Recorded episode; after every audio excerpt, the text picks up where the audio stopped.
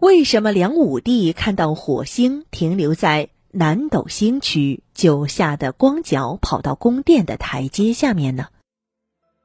公元五三四年夏天的一个晚上，如果从我国境内向夜空望去，就会发现荧惑星即火星运行到了南斗星区即人马座。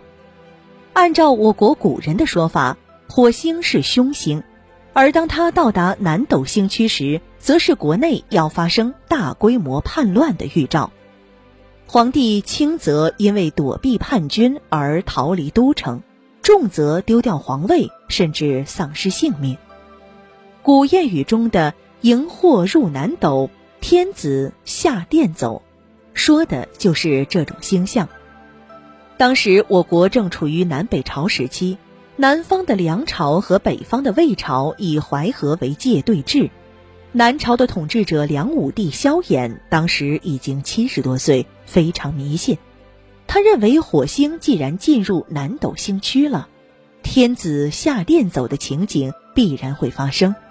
为了不被叛军赶出宫殿，他就赤着脚从宫殿的石阶上走下去，试图以此消除灾祸。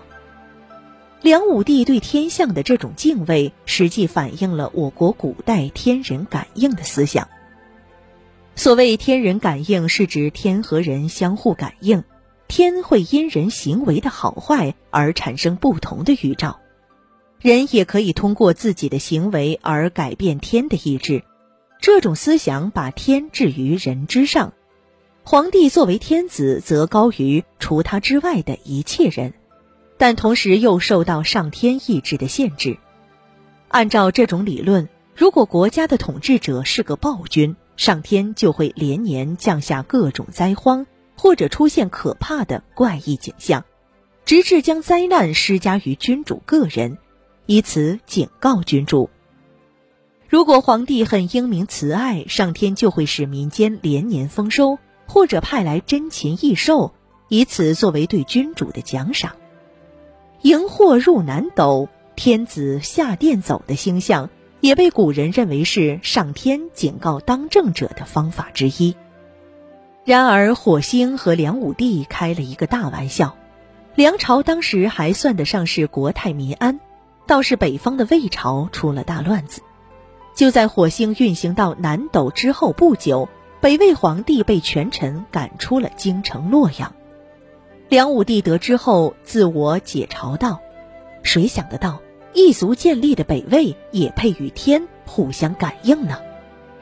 其实，天人感应本不存在，即使火星不运行到南斗星区，北魏一样要发生叛乱；即使火星运行到南斗星区，内部没有叛乱因素的梁朝照样不会出事。